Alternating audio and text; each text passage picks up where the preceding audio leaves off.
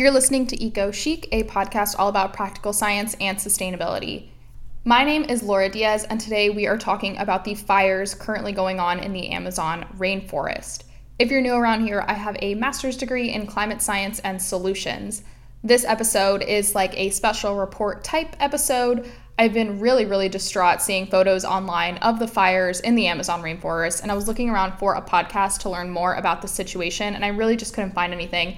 So I hope you find this helpful and really, really timely. Share it with your friends, send it to your family. I want people to understand climate change because this information is not just for scientists. The Amazon fires are affecting every single one of us.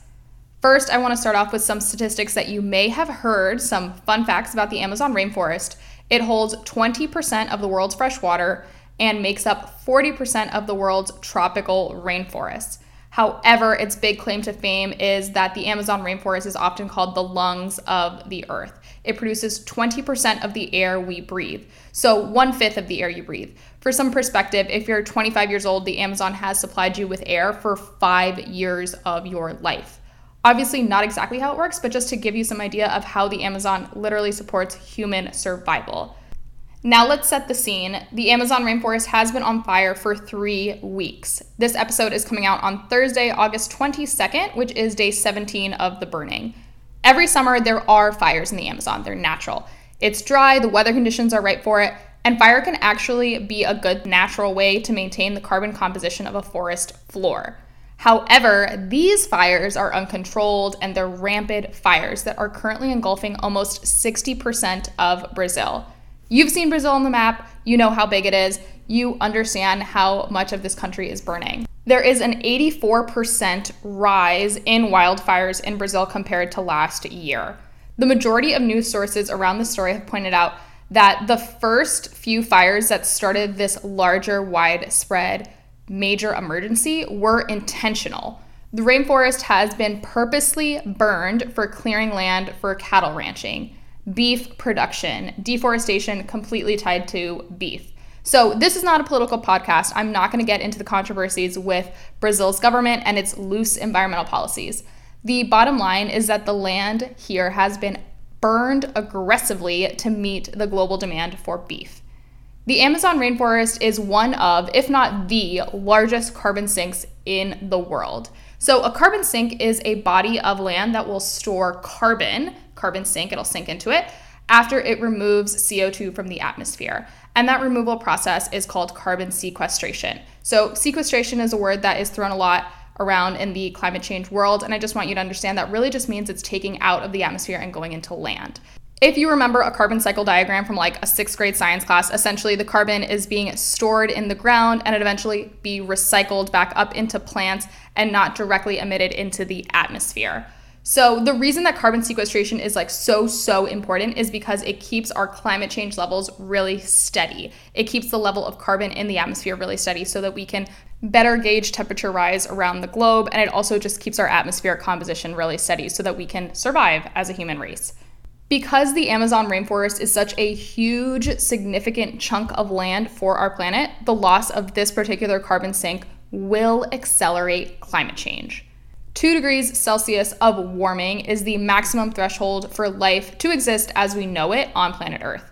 I did an episode on the carbon budget, episode 69, and I'll link it in the show notes if you want to go and learn more about that. The IPCC is a body of scientists that's the counterpart to the United Nations. The IPCC stands for Intergovernmental Panel on Climate Change. They're the world's leading authority on climate science, and they release reports every five years or so, and then special reports on specific topics in between. The IPCC has released different scenarios and graphs on how we can stay safe, quote unquote, from this two degrees of warming red line. I talk about this again in the carbon budget episode. But essentially, there are no scenarios where we can save this planet, literally, without a massive shift in both our economy and the technology that's currently available. So it is actually going to be extremely hard already for us to meet these climate change goals to just maintain life on planet Earth. And this burning of the Amazon rainforest absolutely makes it significantly more difficult. On August 7th, 2019, the IPCC released its latest report. So, again, today's the 22nd, so not that long ago, right around when the burning actually started. This new IPCC report was titled the Special Report on Climate Change and Land. And it stated that limiting climate change to well below that 2 degrees Celsius cannot be achieved without the land sector of all of these different scenarios, all these different models and graphs they've put out. So, to bring this back to the fires, again, the Amazon is an absolutely essential part of the global land base. We can't achieve these scenarios of staying safe from a global climate disaster without the Amazon, assuming the rest of the world is going to continue on as business as usual, or even if we become aggressively more aware of our climate change policies and our environmental impacts. All right, so now let's recap. The Amazon rainforest fires were intentionally set. The fires are a result of global demands for beef.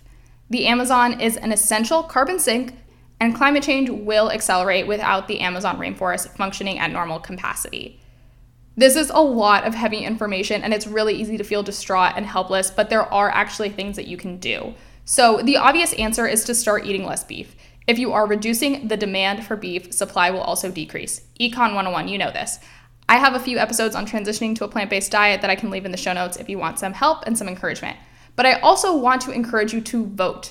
We need massive, sweeping change in our environmental policies around the world. We need to hold corporations accountable for their emissions. The US is the world's biggest emitter and absolutely needs a president who will do something to curb that impact. Again, this is not a political podcast. The environment and climate change should not be a divided political topic. This is quite literally about our survival. I haven't even talked about the biodiversity that will be lost. The Amazon rainforest is actually home to over 10 million animals, plants, and insects.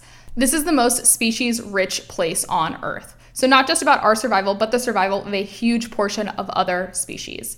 Beyond voting and eating more plants, you can definitely donate to organizations that are helping douse these fires, keep them at least a little bit under control, and organizations that are protecting the Amazon. So, this could be like the Rainforest Action Network, the Rainforest Trust, Amazon Conservation.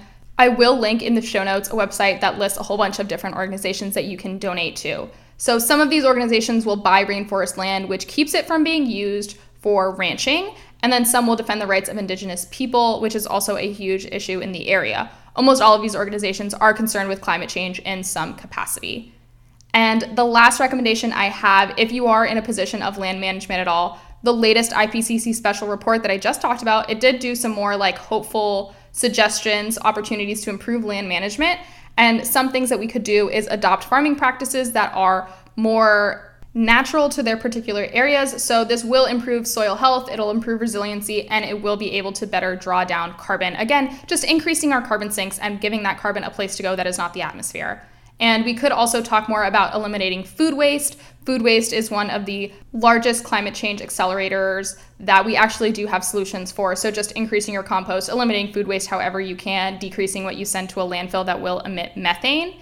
And we can also talk about stopping deforestation and massively restoring these damaged ecosystems. So, yes, the rainforest is massively being deforested, but we also can talk about other areas in your particular area or region that are victim to really harsh deforestation because of farming practices or urbanization, expanding our cities, making more suburbs, and that is all actively contributing to loss of land in some capacity. So, if you do want to read more about that IPCC special report on climate change and land, you can find it on the UN website. It's front and center also on the IPCC website currently. I would personally recommend if you're a regular person, not like a deeply seasoned climate scientist, that you just read through the summary for policymakers. It's a lot shorter, it's only 47 pages, and the language is much, much easier to understand. If this episode was valuable at all, please go ahead and share it with your friends, share it on social media, leave me a rating and review on Apple Podcasts. This is critical information about one of the biggest climate disasters of our time, and I really do want people to be informed. I also really encourage you to just bring this issue up with your friends, talk more about it, stay informed in general, read and make sure that you are staying on top of the news. I don't want this to be a news story that just gets brushed to the side when something bigger and more exciting and new comes along. Again, because this is a story that's like actively developing, something that you do need to keep on top of for your own well being and knowledge. The information in this podcast episode may not be immediately correct whenever it is that you're listening to this. If you're listening to this a week later, maybe it's a larger percentage of Brazil that's under fire, or maybe in a month, a lot of these fires have been contained and there's a little bit more hope coming from the IPCC. So, whatever it may be, just stay on top of it for your own sake. If you do want to get in touch with me at all, again, my name is Laura Diez. You can contact me. Easiest way is on Instagram at Eco Chic Podcast, or my personal page is Laura E. Diez, D I E Z. And you can also email me, laura at lauraediez.com. And those things are always in the show notes if you want to get in touch. Thank you so, so much for listening, and I will talk to you guys very soon.